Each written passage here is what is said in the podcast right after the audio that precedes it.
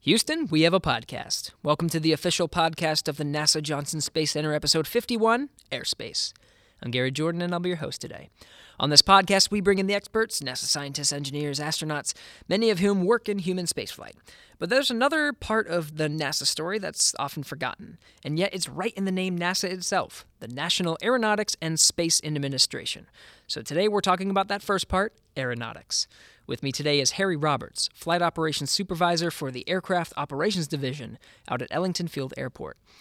That's uh, kind of close to here at the Johnson Space Center. We talk about the operations out at Ellington Field and the aircraft itself that helped to make human spaceflight possible.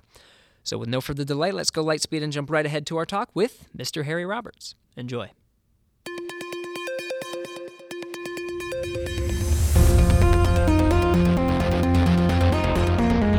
Minus five seconds and counting.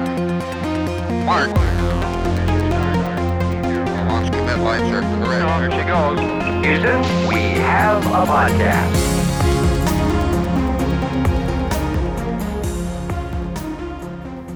All right, Harry, thanks for taking the time to come on the podcast today. This is an interesting episode because it's not something you would sort of think of like right off the bat. Like you think NASA, you think space, but there's a whole story about aircraft, right? It's actually in the name, National National Aeronautics and Space Administration. So I appreciate you coming on. Absolutely. Thanks for having me. All right, so let's first set the scene. Um, we're talking about the Ellington Field Airport. Usually, I mean, we talk to a lot of people here at the Johnson Space Center, but Ellington's like part of Johnson, but it's not an Johnson property. So, so what's the what's the what's the story there with Ellington Field? Right. So Ellington Field is essentially an airfield where we're allowed to do all of our aircraft operations. Okay. And aircraft operations would extend from the T-38, which uh, is basically for the astronauts' base flight readiness training program. Uh, we have our Gulfstream aircraft, so a G3 and a G5 out there, our uh, WB-57, Mm-hmm. uh, and then also when the Guppy comes into town, that's where we're going to store it.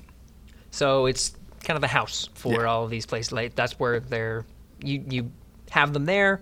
That's where they stay. That's where they're maintained. Uh, so it's kind of like a base of operations. You need the space because you need runways and stuff. So who else do you share Ellington Field with? Is it just NASA or do you is it for other things? No, actually, so it's a, a joint reserve base. So you have uh, Army National Guard out there. We have the uh, Air Force National Guard, which operates uh, a couple different aircraft, to include the F-16s and some UAVs. And then we also have just a regular fixed base operations center, which is for civilian aircraft. So they have uh, a general aviation flight school there also. So military, you got NASA planes, you got civilian planes. So it's it's not it's not like your typical airport. Like if you were going to take a flight, I don't know, if you were to book a flight and take it on like a seven, I don't know, seven thirty seven, whatever aircraft. This is totally different. This is just a smaller airport. What, what other kinds of cool aircraft do you see? I mean, I—I remember seeing helicopters there sometimes too. Yeah, so the Air National Guard will occasionally operate the Yeah. Apache Longbow, and then uh, one of the other people I forgot to mention was the Coast Guard, so they'll operate Oh. their uh, their helicopters out of there in support of different operations. Nice. Okay. So, aircraft operations, the where this sort of fits into the story of NASA. How how does that work in relation to the Johnson Space Center? Right. So Aircraft Operations Division falls under the uh, Flight Operations Directorate, uh, and so we play our role in that we are there to support the astronauts in order to get them trained and ready for spaceflight readiness. Trained how? What are you what are you training them for? Uh, so all sorts of things. Uh, the great thing about the T-38 and the aircraft that they primarily operate out of is that it facilitates them learning a bunch of different aspects uh, from crew coordination and communication inside and outside, uh, as well as you know just the ability to manipulate different things. Uh, one interesting fact right now: the astronaut or the astronaut candidates are actually there uh, down in the maintenance area, and they're actually turning wrenches and working on the aircraft that they go out and fly. So it's pretty neat, and they learn a lot in that aspect because not only do they fly the aircraft and learn about it from that aspect, but they also get to turn the wrenches because it's when you're on the uh, the space station, you can't exactly have a, a you know a call out and say, hey, can you guys come up here and fix this? Yeah. Uh, they have to facilitate all that on their own. So So it's kind of immersing yourself in this world of. Uh, that's one thing I I always am just totally fascinated by with astronauts is is you're absolutely right. You're not just spacewalking and flying around in space. No, you are there to do everything. You are the research. You're the researcher. You're the scientist. You're the plumber.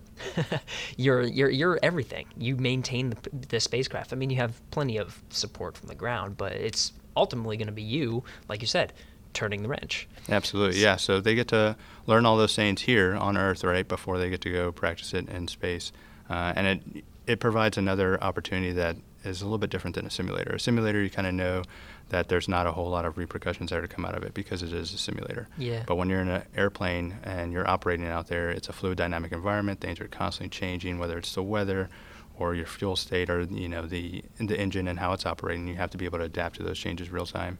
And there's no better platform to provide that than a lot of times actually being in an aircraft. Is it this sense of kind of a accountability, maybe that it, ultimately it's it's your hands turning this aircraft, so you have to make sure you put the care into it because it's going to be you flying it. Absolutely, accountability, and I'd also think kind of like an appreciation, right? You know, Mm. you, uh, you take a lot of people who aren't used to that, and they've kind of spent a lot of time in the academic environment, uh, and now you get to put them in a different environment that they might not necessarily feel comfortable with. So they get to explore that uh, before it's game time, if you will. You know, being either on one of our vehicles or on the space station.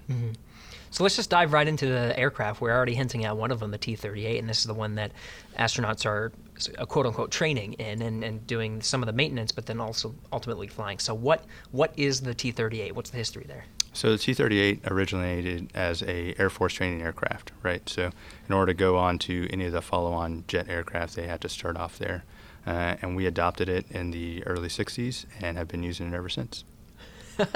Okay, so it's an it's an older piece of equipment then. It is, yeah. Some of the uh, airframes that we have out there have been out there since uh, the early capsule days.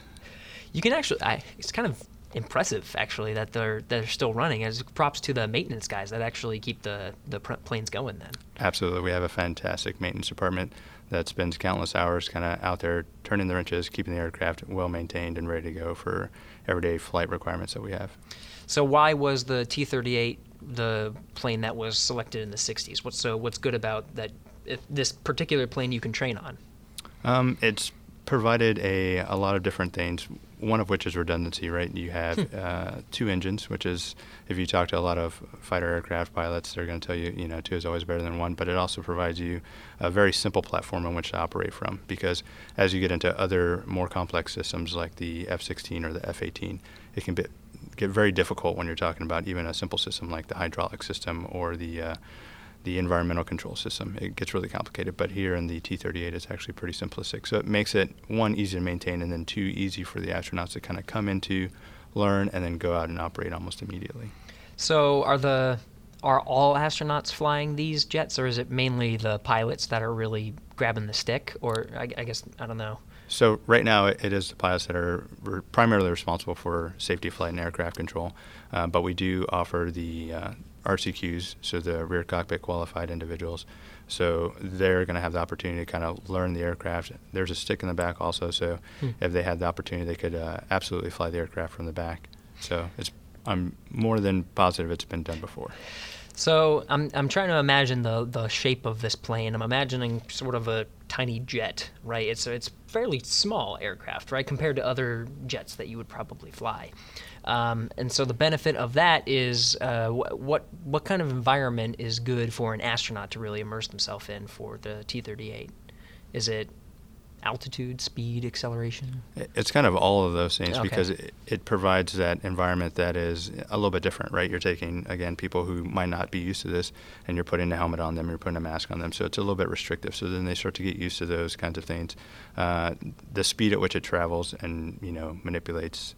Um, and then additionally, you also have gravitational forces that can be put upon the astronauts while they're operating inside the aircraft. And so that's something that can help them kind of get used to the environment that they're about to go into, right? Uh, I Mm. think it was one of the astronauts that had talked about in the past how her experiences in the plane and how she'd been exposed to those things and how to operate in a uh, very dynamic situation in which the aircraft was maneuvering. Uh, it helped facilitate her being able to perform well while she was, know, on the uh, shuttle as well as when they were going up into the space station. So. Oh, so you sort of, I guess, training your body to realize what's to come for a space flight. Oh man, you know, I'm going to feel G forces this way, and that's how it feels being really high, and I got to make sure I breathe this way. So you're sort of conditioning your body to really get ready for that next step, which is going to space. Right. Conditioning your body as well as probably training your mind to start thinking outside the Ah, box yeah. and develop those uh, problem solving skills that you might not necessarily be adapt to utilizing and, you know, really think ahead of what it is that you're about to do. So when the astronauts are on an EVA, for example, um, thinking about how much fuel that they have in the aircraft kind of translate to how much oxygen they have in their suit while they're on that EVA. They have to manage that. They also have to think about, okay, this is how much I have left. This is what I need to start thinking about yeah, coming back inside and what I need to start doing to facilitate all those different things. So what's like a typical flight? If you were to if you were to hop into the back of a T-38 and say, "Okay, now's your training." So where are you going? What are you doing? For how long? So we have uh, various different phases that we put them through. Initially, when they come through, they get uh, essentially it's called contacts. It's uh, familiarization with the aircraft just to get the basic feel for it. Then after that, they go to uh, navigation phase, which is going to be instruments. They learn how to uh, navigate on the airways because it doesn't operate the same as uh, an interstate system down here on Earth. Uh, and then after that, they move into uh, an air navigation phase, which is where they'll go to f- several different facilities or bases, uh, fly out of there, and then come back. And then finally, they do a uh, formation phase. So they'll actually fly in close proximity to another aircraft. Oh, okay. So there's several phases in a single flight, or is it like a step by step, like uh, step by step, usually. So okay. we work them up to those various phases. But I uh, see. in any given flight, it, it could be uh, different. It just depends on where that particular individual is. So some of the astronauts who are complete, uh, then they might go and uh, use a T-38, say, to go to um, talk to someone for SpaceX, or that's what the commercial crew is doing, right? They'll go talk to someone out there at SpaceX, or they'll go use it to uh, visit the facility at Kennedy and see what's going on over there. It, it just kind of helps us, uh, one, get them going where they need to go, but then at the same time, they get to train uh, while they're going up in that aircraft. Oh, I see. Okay, so it's kind of like instead of you know booking like a commercial flight and just going to visit the center, now you can get some training on the way to your destination. Right. Oh, okay. And they several destinations, I guess, right? You said Kennedy was one of them. You can go out to is it is it Hawthorne in California where you're going to see SpaceX, or is, is Yeah. it uh, also in Kennedy? Well, so it, it just depends on where they're at and what I they're see. trying to do, right? So, uh, uh, for for example, we have we're dropping off some of the components out to the Kennedy Space Station, or sorry, the Kennedy Center, uh, so that way they can see what's going on out there. Then they'll go out to uh, Long Beach, is actually where they land to go uh, visit SpaceX out in California and stuff like that. Yeah, I was just there a couple weeks ago, so I'm, I'm tr- trying to familiarize myself with the area. Okay, so Long Beach Airport, that makes sense. So I guess astronauts are are they the primary users of the T-38, or are there other pilots that are using them? Those are the primary users for the T-38. We have instructor pilots that teach, Oh, yeah. uh, but primarily it's going to be the astronauts who are util- utilizing the aircraft the most. Okay. Do you really take them through the wringer at, at any given point? Because you said there's there's an element of problem solving that goes into whenever you're an astronaut on these planes. Maybe do you take them through a run where something's going wrong and you have to have some kind of snap judgment to say this is the right call, or, or any kind of uh, I don't know contingency situation, something like that. Sure. So we have simulators. Oh, uh, okay. And then what we'll utilize that simulator for is emergency procedures. So it gets them familiarized with the checklist as well as how to operate it, and then start making those judgments and decisions on the ground. Uh, and we can kind of amp up the scenario. It, it's fully graphics as far as being able to see outside the uh, cockpit and stuff like that. So it provides that realism that is kind of often absent in some of the simulations, but uh, at the same time, it allows us to kind of utilize it as a uh, a teaching environment as opposed to this is going to be a catastrophic event if you don't absolutely get this right right now. Yeah. Are the simulators out at Ellington Field too? Then. They're actually here on site. Oh, Yeah. really? Mhm. Oh, I want to. Where are they? I want to check them out. I'd like to take a ride for them. I mean, not in sort of any kind of problem. I would probably freak out, but uh, just to see what it's like to fly inside. It's always so cool going out to Ellington Field because you just hear the jets going by all the time, and it's really, it's kind of a cool environment. Absolutely, yeah. It's my favorite part of coming into work every day. Yeah. Hearing jets and helicopters and all kinds of cool aircraft going by. You know, I'm kind of blown away though by the fact that um, y- these planes are from the 60s. I- I'm sure there's been some upgrades over the past that really help you to maintain them, right? Sure. So the T38 started out obviously they have a series, and so the A model was the very first one, and we've upgraded since then. We're actually uh, the T38 November, so and Uh, Oh. We've done significant upgrades to the avionics with inside the aircraft. For the most part, uh, a lot of it has remained the same. There were some um, modifications that were done to the uh, air inlets. So we actually changed the way they were designed, and the Air Force actually adopted them because they still fly the T-38 for their uh, jet training. And then we made some other modifications along the way. As far as different systems, they obviously get upgraded, and uh, we had to change with the times. We're still making more upgrades as far as different systems that have to operate with the uh, FAA and stuff like that. Really getting your use out of it, though. If it's a 1960s plane, that's, that's not bad. Absolutely. Um, so if you're if you're an astronaut training for the T-38, um, you're learning these new upgrades. How often are you coming back to sort of just maintain your familiarization with the aircraft?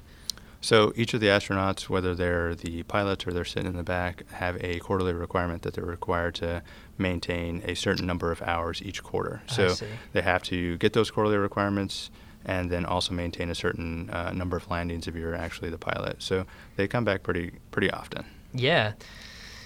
I wish I had a quarterly requirement to fly a plane.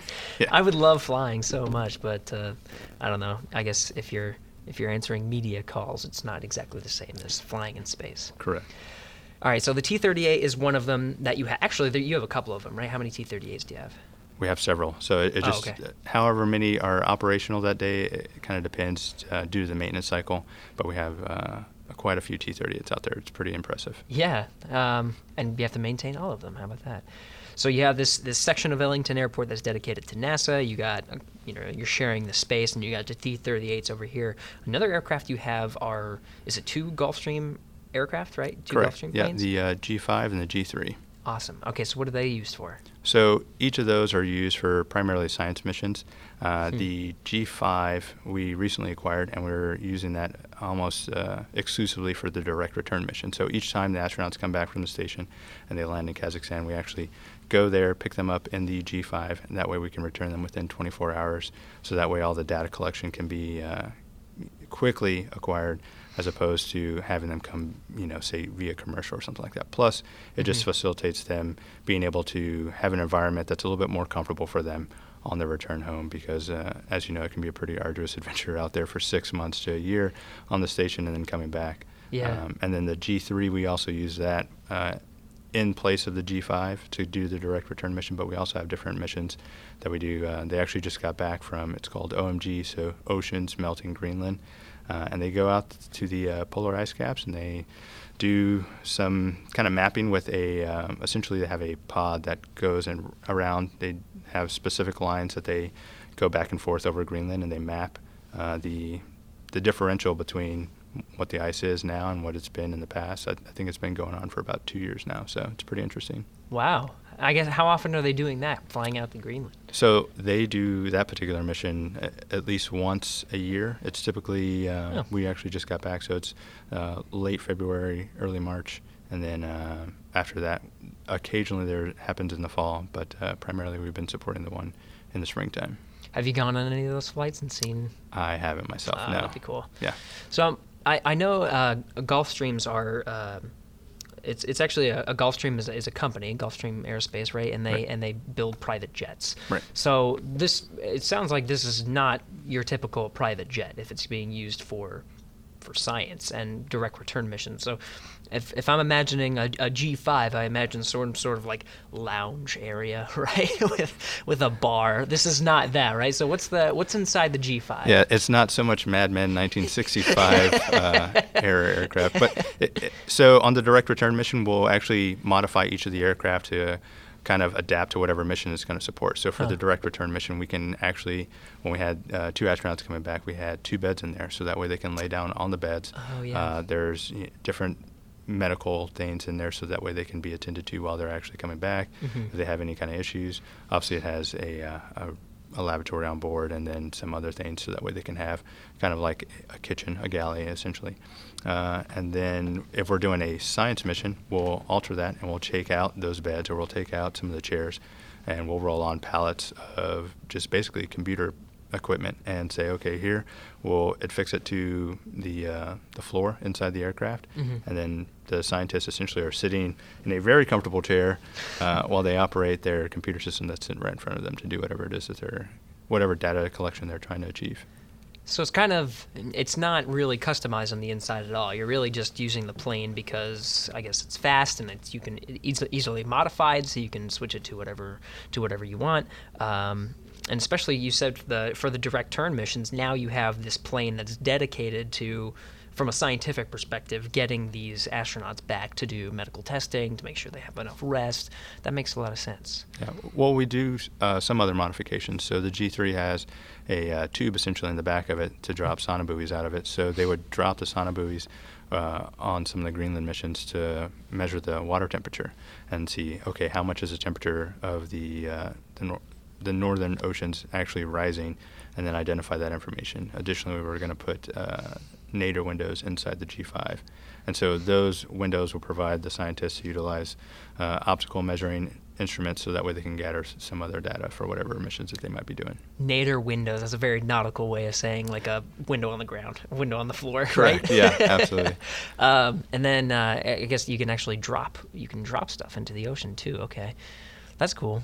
Do you need a public affairs officer for a science mission or or a or Well, a G five mission? I actually just saw a story last night on the news, and they were talking about uh, one of the other research centers that sent out their aircraft, the P-30, Yeah. to go to this exact mission. So maybe there's a chance for you in the future. All right, just keep me in mind. um, so science, you got the uh, direct uh, direct return missions. Now you're you're maintaining this aircraft too, right? So so what are you doing to maintain and and to uh, sort of make sure it's it's going to be it's going to work when you need it to work? Right. So there's different phases of inspection that it has to go through uh, based on how many flight hours it's uh, actually done and completed. Hmm. So based on those different kind of requirements, we'll go ahead and initiate whatever maintenance requirements that we have to do. Uh, it's really nice that we're able to do a lot of that stuff in house, and we've kind of coordinated with uh, manufacturers of the engine as well as you know just different components within the aircraft. Uh, inside of AOD, there's actually a lot of different people. So there's the maintenance team, the operations team, the uh, engineering team, and so to get things changed, we really just have to kind of go down the hall and say, hey, this is something that we'd like to adjust or change inside the aircraft. Is that a possibility? And then the team of engineers goes to work and they start to figure out, you know, hey, is this going to fit inside the aircraft? Uh, are the engines capable of supporting this as far as uh, electronic loads, just different things like that. So it's actually really interesting to see how this all works and kind of comes together. Uh, and it's all organic and in-house as opposed to a lot of different corporations that would have to kind of outsource this to whoever actually manufactured those particular components. Yeah, and you can justify it by saying that this is something that you're doing pretty often, right? So you got couple flights per year uh, for that you got to go over to Kazakhstan and for a crew return. You got these science missions that you're doing too. So there's there's there's a use case for it. Um, so those are two aircraft, T-30. I'm just going to go through the aircraft. I'm just going to. So we got the Gulfstream and uh, there are two Gulfstreams and the T-38s. One that is always so cool to talk about is the WB-57, and that one's the high altitude plane. Very unique looking. It's got super big wings and it's known because it can fly super high, right? Is it technically can it is it technically in space when it's flying? I don't know what where's the threshold for for space is it 60,000 600 I don't know. Yeah, I, I think it's just underneath, but they do wear pressure suits uh, Oh. because of the altitude at which they're operating at. Uh, and if you had a uh, loss of cabin pressure and you're flying at that altitude, the air is just so thin. The useful uh, time of consciousness is uh, microseconds, probably at that point. Oh, wow. So you would need to be inside that pressure suit in order to function at that altitude.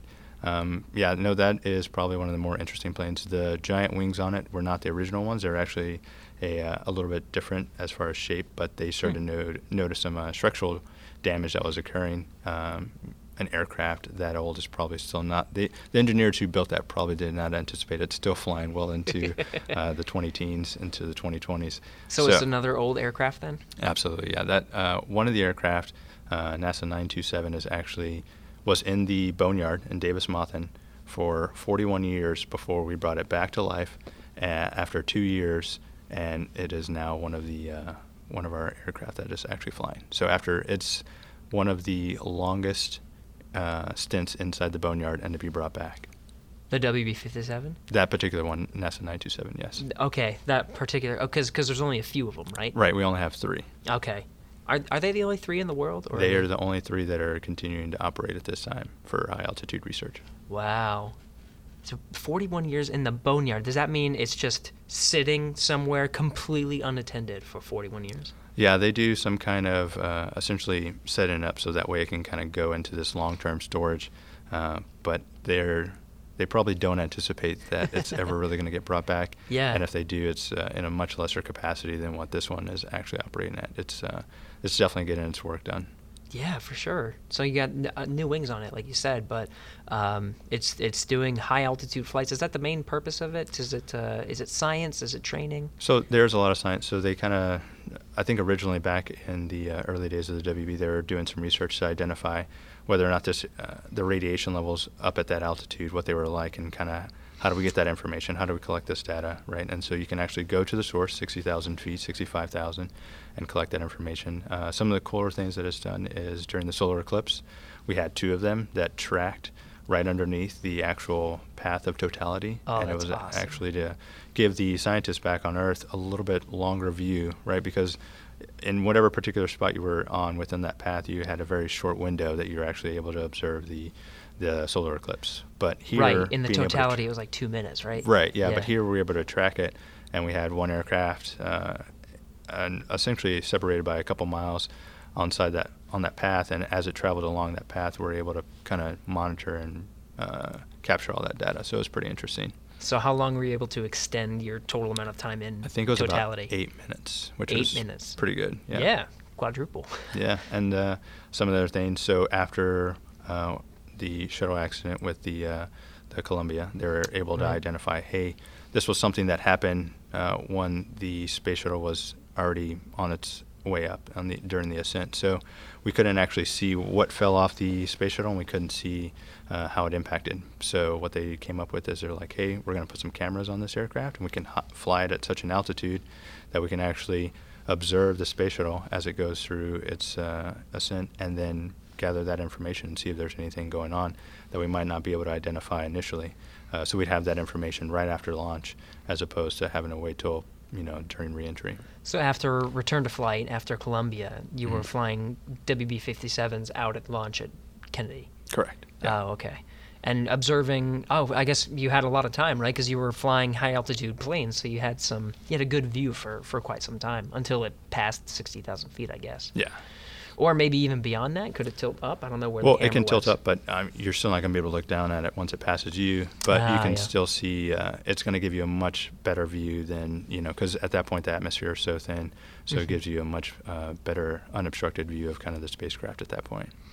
So it was pretty operational for a while after return to flight. It was it was used for, for shuttle missions, and you got some cool science opportunities there that you can do. What else can the is the WB-57 used for? Is it is it a trainer uh, uh, aircraft at all, where air, uh, astronauts are getting suited up inside? So some of the astronauts have gotten suited up in it, and Oh. that's just to kind of, you know, see what the pressure suit environment is going to be like and see all that stuff. As opposed to, uh, again, it just gives you a different simulation, right? They can go to the NBL, but it's going to be a little bit different to put on that suit and be in a situation like that. Uh, so some of the astronauts have gotten in it uh, and had the opportunity to kind of go and fly. So it's been pretty cool for them. Wow. Yeah. What have they, have you have you ridden in it? No. Oh man, you should. You're you're Yeah. you're leading the charge. You got hey, I got to do this for for for research purposes. right? Absolutely, yeah. Research purposes. Well, what what do the uh, what do the astronauts say about it? What do they um, what do they take away from it? Uh, it's just a unique opportunity and experience to kind of get that feeling ahead of time, right? Mm. There's always that opportunity where you're going to sit in the seat and uh, there's no time like game time essentially, but Yeah. this provides you the opportunity to kind of do it before you get there. So uh, it provides them a little bit of a foundation to kind of build off of.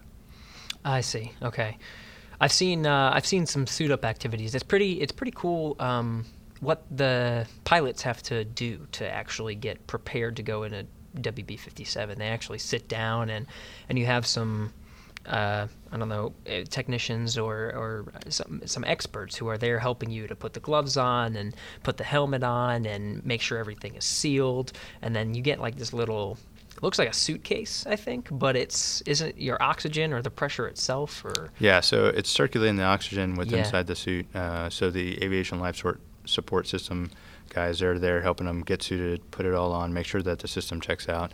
They actually do a pressure check, so they inflate the suit to make sure that there's no leaks, and then they actually uh, take all the air out, so that way they can say, "Hey, are you still be able to breathe off of the oxygen that's being supplied to you at this point?" Hmm. Uh, and then after that, they walk to the aircraft.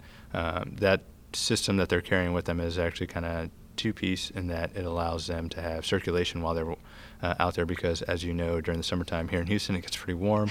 Uh, so even though we'll take them in a truck and drive them to the uh, the aircraft and get them inside as quickly as possible, uh, it can still get pretty hot in that suit. Uh, so they definitely want to keep that as cool as possible. Oh, I can imagine. I've, I've actually seen them. Um, in order to take a drink in the pressure suit, they, it's different because um, it, it's not like you can just pull back your mask and uh, and start sucking away at the drink bag. They actually have a straw that they put through the helmet, right? And it's like that's how they that's how they get it through their pressure suit. Yep. Yeah, that's interesting way to take a drink. But yeah, I guess if you're cool and you need some, or you're hot and you need to way to cool off, that's a good way to do it. Uh, another aircraft that is particularly interesting is one called the Super Guppy. So what's this one? So the Super Guppy is kind of a, an amalgamation of a bunch of different aircraft.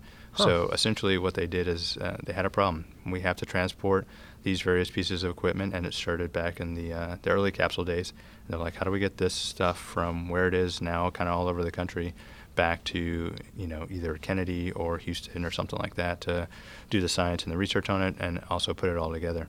Uh, and so they kind of came up with this aircraft, and it, it's just various pieces of a bunch of different aircraft that they assembled together. And they said, okay, this is you know what we're going to go with. and now you have the Super Guppy, and it's uh, it's this is the last of I think four Super Guppies that they built. Um, so it, it is again another old aircraft, but it's pro- uh, proven extremely useful, and uh, it's been huge. I mean, it's already provided mission support for EM1. Uh, next week, it's going to deliver some components for EM2. Hmm. So, um, yeah, that's one of the things I've had to learn here is uh, the acronym. So, it moved the uh, multi-purpose crew vehicle stage adapter uh, last week for EM1, and now it's going to move the uh, heat shield skin for EM2 next week. Okay, so the the the purpose of this aircraft, and you said it's like a amalgamation, I think was the word you used, Mhm. of, of several different aircraft. And I'm imagining, if you would imagine like the central tube of a, and I'm not good with aircraft terms, so just, you know, stay with me. um, it's uh, the central tube of a, of a aircraft. It's like the front is just kind of blown up like a balloon almost, right? So it Yeah. looks like a, looks like a flying manatee. I don't know. I Yeah. don't know what's a good, a That's- good comparison. That's probably good uh, because it's uh, the replacement aircraft for that is called the Super Beluga. Super So, beluga. uh, I guess Manatee would be pretty good. No, essentially Probably what they did would be better. is so the fuselage uh, is Fuselage, there it is. Yeah, Okay. the fuselage is going to be the the main tube portion, and then essentially what they did is the uh, upper top portion of the fuselage. They kind of expanded it as well as uh, elongated it, so that way it would kind of fit whatever was going to be in there. I think it's uh, about 25 feet in diameter inside. Uh, Hmm. We can actually fit uh, all sorts of different things. So they do more than just move uh, various components of like Orion around. They actually move around T-38s that are broken. Uh, and if it's broken beyond the point that it can actually fly, then we can actually load it up in the Super Guppy and then move it to wherever we're going to do uh, our long-term maintenance on it. It's uh, moved a, an MV-22 fuselage, which is the uh, the Marine Corps and Air Force's Osprey aircraft, the uh, tilt rotor aircraft. Yeah. So that fuselage, it's moved that. So it, it's done quite a few different things. But Osprey is a cool aircraft, right? That's that's the one that sort of takes off like a helicopter, and then the propellers move from the top sort of forward, and you can Right. turn it pretty much into a plane. It's like a hybrid helicopter plane. It's a pretty cool aircraft. So you pretty much the the benefit of the Super Guppy is it's got such this weird shape that you can put stuff inside and transport it that wouldn't fit inside of another aircraft. That's that's the benefit of it. Right. It's it's not going to fit inside of another aircraft, or it would take too long or be uh, too much of a, a pain or a hassle to kind of facilitate moving it on any kind of traditional uh, rail or you know road kind of logistical means. So, Yeah. uh, or it would just be too dangerous, or maybe they don't want to move it because it, it's too uh, high value of an asset to have Yeah. it be out on the road, right? So they'll go ahead and put it in the Super Guppy and then move it that way. Yeah, if you're talking about like a expensive space piece of equipment, one that's certified for flight, you don't want to start over from the beginning. If it gets a couple scratches on the rail, on the rail, you want to put it into this nice uh, aircraft that's going. You know that this thing is going to transport it efficiently and safely to its destination. That makes a lot of sense. Yep. Yeah, like you said, for high value stuff. So I'm guessing maintain a lot of these aircraft that we're talking about are relatively old, right? We're the T-38, the Super Guppy, the WB-57, all these older aircraft that you constantly have to maintain. So how do you make sure that they are ready to fly? So again, uh, you know, it's just a, a brilliant maintenance team that does a lot of the heavy Yeah. lifting on that aspect. Uh, so the Super Guppy resides out in El Paso, typically when it's not here in Houston or Hmm. out supporting other missions. And out there, they're uh, doing the maintenance to kind of get it ready. And then also being out in El Paso, the uh, dry desert climate kind of makes it a little bit easier on the aircraft. Uh, older aircraft in particular like to like that environment a lot better than they the humidity of say Houston. Yeah, So- I'm imagining if you leave like a bicycle out here in Houston, you like it's a matter of time before the chains rust. so, okay, it's the same thing with aircraft. Um, so you got all these air, old aircraft. Are those? Are, is that the primary um, uh, aircraft that you have here, or uh, is there is there more that maybe you've had and have since gone? I know one of them was actually the uh, C9. I think was one of them. Right. So the C9, which was utilized for uh, zero gravity training, Yeah. uh, and then before that we had a KC-135, and they utilized that uh, to support the. Uh, they called that one the Vomit Comet, right? So that's where that name came from, uh, and that was just to do various parabolas out over the water, and they would simulate uh, zero G. They would simulate uh, lunar gravity, uh, so they could do different things and essentially allow the astronauts the opportunity to kind of get some exposure to that kind of environment as opposed to having to wait till they got in space to actually experience it. So it's pretty interesting. Yeah, learn how to move around. I did have the pleasure of riding on. I don't think it was the C9, but it was uh, when uh, the education office was doing microgravity um, uh, flights for students. Uh, that was a program that they had a while back. I think it was called reduced reduced gravity program. I actually was an intern there and got to ride with my mentor, who was in charge of the program because I had been helping along with it. Unbelievable experience. And it is so weird to try to get used to it. But what's interesting is so the, the it, it does this parabolic flight where it goes up and it's it's at like the peak of that parabola that you experience zero gravity and then when you go down you experience 2 Gs and it's you're experiencing zero gravity for only like a couple seconds at a time and we did i think 30 32 i think it was 32 parabolas i did not it did not take long for me to sort of get adjusted it's a, it's incredible how quickly the body can adjust to a completely new environment something that it's never experienced before Yeah. pretty cool stuff Yeah. So when I used to fly, just uh, experiencing, you know, different kinds of G levels uh, at whatever time in the aircraft, it, it was always pretty astounding to me and how my body quickly adapted. Yeah. And how there would be things that I'd be doing inside the aircraft, and I was like, oh wow, I can't believe we're just you know at five Gs at that particular moment, and now.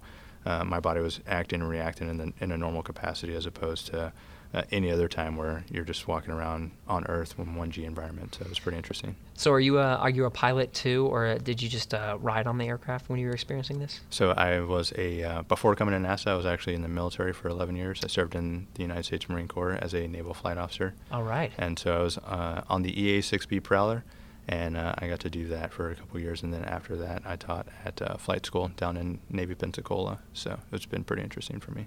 Okay so you what, what's the what's the prowler what's that aircraft The EA-6B Prowler is an electronic attack aircraft. Uh, Okay. So its essential and primary mission was to deny and delay the enemy's use of the electromagnetic spectrum. Uh, what yeah. Uh, that's straight up sci-fi man Uh, after that, it gets pretty complicated. So okay, we'll just we'll just stop there. Okay, pretty cool. So you experienced a lot of um, a lot of different forces on your body during some of those flights. Five Gs. That's gotta feel pretty intense. Well, yeah. So when you're kind of experiencing it, you don't really notice it. Uh, Really? There's uh, this one time that we actually pulled uh, more than five Gs, and I had no idea. The adrenaline was rushing so much at that point that I didn't even really notice it. Um, and then there was another time that I remember I was kind of had my arms on the canopy rail, and I looked away for a second, and it was at that moment that the aircraft turned. We initiated a pretty strong pull. We pulled about seven Gs, and I was like, okay, no big problem. And later that day, uh, my wife was asking me, she's like, hey, where's that bruise on your arm. Where did that come from? And I had to think about it for a second. And then I remembered where I had my arms, there was a little lever there. And so that lever had actually uh, put an indention into my arm and caused it to bruise after that 7Gs. So, Oh wow, because it was seven G's of force being applied to your side right there, Yep. and you didn't even know it. I had no idea. How does it sort of feel like? Um, how, how would you describe the feeling of, of extra G's for those who haven't who haven't ridden on a plane? I've I've felt two G's. I mean, you could probably compare it to like a roller coaster ride or something, but but the feeling of having additional gravitational forces on your body. You'd probably say you don't notice it too too much because you're typically sitting down, uh, and you're Oh. not going to notice it a whole lot until you try and maneuver or move some kind of appendage on your body. then that's when you notice you're like, oh wow, my head feels very very heavy right now, or why does it feel like my arm is lifting a 60 pound weight? Uh, so I can press this button. It's uh, it's at that point that you actually start to recognize it, and you're like, oh wow, this is this is kind of painful. And then Yeah. before you know it, it's, it's over usually. So. I guess uh, looking straight is probably a good method whenever you're flying and, and experiencing these G's. I, I can imagine if you're turning your head just left or right or up and down and trying to look over. I know, I mean, I just doing like a roller coaster ride. One of the many reasons I probably couldn't be an astronaut slash pilot is I get terrible motion sickness. So even like turning over to the side would be, I guess, with those gravitational forces would sort of induce nausea to a point. It can, but uh, again, you know, you're talking about how the body reacts and kind of Yeah. adapts pretty quickly. Once you get used to that environment, it, it becomes kind of second nature to you, and you get used to it pretty quickly. Uh, a lot of the training that we do is to kind of prepare your body for those kinds of things. Mhm. So uh, we incorporate that into the various training aspects. Uh, we do a uh, centrifuge training, and there Ah. you get to one of the sets in there is you actually turn your head to the left, uh, and you are anticipating there's going to be some kind of gravitational force, and it goes basically from zero to about six and a half upwards of, um, I want to say almost nine Gs, uh, and then at that point you're supposed to be able to execute the uh, Hick maneuver in order to maintain consciousness as well as keep the blood inside of your uh, your upper body as well as inside of your brain. And then after that, you're like, oh, okay. You start to learn how to deal with all these different things and how to kind of operate within that environment as opposed to you know just being having it slammed into you immediately on day one. So we kind of baby step people through those processes. What's that maneuver? You said the Hick maneuver? Is The Hick maneuver. Yeah. So essentially, uh, you're squeezing uh, all your lower extremities in order to keep the blood from just pulling in your feet, uh, and then you're also kind of adjusting the way you breathe and uh, essentially making a hick sound, and that's closing off your your throat and kind of the uh, all the main arteries that run up to your brain, so that way you can squeeze that blood back into your brain. Wow, you're literally forcing. Okay, you're forcing the blood up. How do you squeeze your legs? Are you doing it with your hands, or are you just like flexing? You're just flexing, so you- you're taught to kind of like squeeze from the bottom up. So you'll squeeze uh, your calf muscles and your thighs, uh, your glutes, and then you'll just try and keep all of that as tense as possible. Uh, and then while you're doing that, you're doing the Hick maneuver. So uh, in addition to kind of he- keeping that blood flow up uh, inside of your brain, you're also keeping the air inside of your body because it's a huge exertion on behalf of whatever that individual is to kind of do all these things. So you have to hold all that air because it's real easy to kind of let it all out because we're just used to breathing in a 1G environment, right? In and out all the time, constantly. So you kind of have to monitor that, maintain it. Uh, otherwise, it, it can be uh, lights out real quick. I can see how you would probably want to practice that maneuver and get pretty good at it. Because in the event that you would need to pull a serious amount of G's, I know in the future, uh, one of the things they're looking at is. Uh, for for example, talking about Orion, you already hinted at EM1, EM2, some of these Orion missions. For crew flights, they're going to have an abort system on top, and you're already on top of the largest rocket in the world, the Space Launch System. But then, if you want to escape the largest rocket in the world, you have to have a really a lot of force in a very short amount of time that's going to pull you away and you're going to experience some significant G's there. So I could see how if you in an abort scenario particularly, you would really want to master that technique. I know while you were describing what you had to do, I almost passed out. So the fact that I'm talking right now is pretty amazing. um, so we got aircraft operations at Ellington Field. And while we're on the topic of just Ellington and, and Johnson Space Center, uh, k- kind of to give the whole perspective of of what what's going on here in Houston because um, I don't think we've talked about it before on the podcast. I don't think. Yeah. So we got the Johnson Space Center, which is uh, ne- next to Clear Lake, right? Then we got uh, a little bit more north-ish is uh, Ellington Field, but we also have something called the Neutral Buoyancy Laboratory, right? Right. Which is pretty close to Ellington Field. Uh, yeah, I, I'd probably say it's kind of in between the both of us. So, In like between. from uh, the flight line over at Ellington, you can kind of look over and see on site. Uh, it, it'd be a lot quicker if I could just walk across, probably, as opposed to driving over here. But uh, yeah, you can see the neutral buoyancy lab, and then the rest of yeah, some of the buildings are kind of fainting in the distance. But yeah, you can definitely see it out there. Yeah, and that's um, the I guess you can call it the giant pool. And Yes. that's where they simulate um, extravehicular activities, suiting up in a spacesuit and going for a spacewalk. Mhm. Full scale mock ups in the pool. You can pretty much get a feeling, just like you can get a feeling for G's and get a feeling for for this uh, flight simulation sort of feel within the T-38. You can get a feeling for what it's going to be like to do a spacewalk uh, in the pool. Best, probably one of the best simulators we have for what the actual thing is going to be like. And I think um, White Sands Test Facility is also part of the story, right? Uh, yeah, but uh, I would have to kind of do a little bit more research to kind of get you the information on that one. Me too. Yeah, we'll have to we'll have to bring someone on to talk about that. But that's sort of the uh, I think that's that pretty much is Johnson Space Center. It's it's mainly those facilities and probably a couple other things here and there, but all, everyone working together for human spaceflight, pretty much. Um, so you said you had a military background. Um, what other sort of uh, I guess most of the most of the uh, flight instructors and folks out at Ellington are going to have some sort of military or pilot background, right? Right. So as far as the research pilots, uh, we typically recruit those individuals who have had a experience one in a jet aircraft and then two as an instructor, Hmm. uh, because it's going to be their primary role and function. Uh, every one of our research pilots goes on to eventually become some kind of other pilot in addition to that, uh, uh, whether it's on the WB or the Gulfstream or the Super Guppy. Yeah. Uh, but yeah, we typically recruit military pilots to be the research pilots out of there. So uh, it's probably one of the few opportunities that you get to fly after the military in a jet aircraft uh, and get to do a lot of the things that you did before. So Yeah.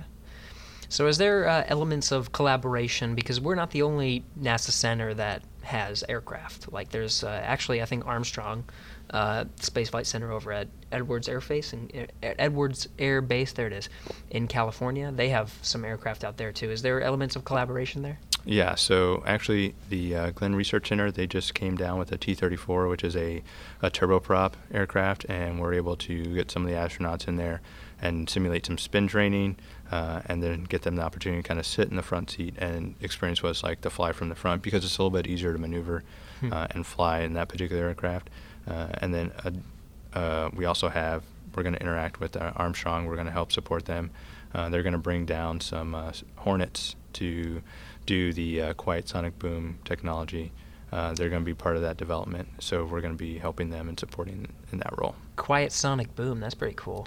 It's uh, it doesn't make a whole lot of sense when you say it out loud, but then uh, a- Quiet we're gonna- sonic thump, maybe. yeah. uh, so that's the idea: is Yeah. turn a sonic boom into a sonic thump, right? Yeah. Uh, and then one facilitate travel kind of across the United States uh, commercially with that technology, but also as far as spaceflight, right? Um, if you got to see the audio from uh, SpaceX when they landed those two rockets simultaneously, Oh, yeah. there was actually uh, a pretty loud sonic boom whenever they came back. Uh, you could hear it uh, in one of the videos that I saw. So, you know, developing all that stuff, it, it's going to be key for uh, future exploration and flight like that, if, especially since we're going to bring it back to the United States. That's right. Yeah, that'd be cool if uh, supersonic flight can be just a little bit quieter. I mean, I would love to go to Europe in like two hours. That'd be pretty cool. Yeah, I'm sure everybody would love that. That'd be pretty great. All right. Well, Harry, thank you so much for coming on the podcast and sort of uh, telling the story of, of this aeronautics element to the National Aeronautics and Space Administration. Appreciate you coming on. Thanks for having me.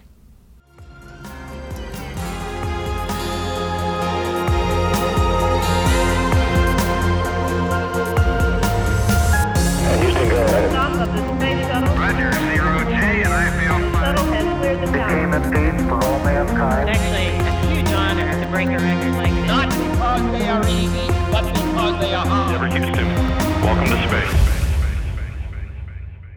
Hey, thanks for sticking around. So, today we talked about aircraft operations and the Ellington Field part, that is the whole story of the NASA Johnson Space Center.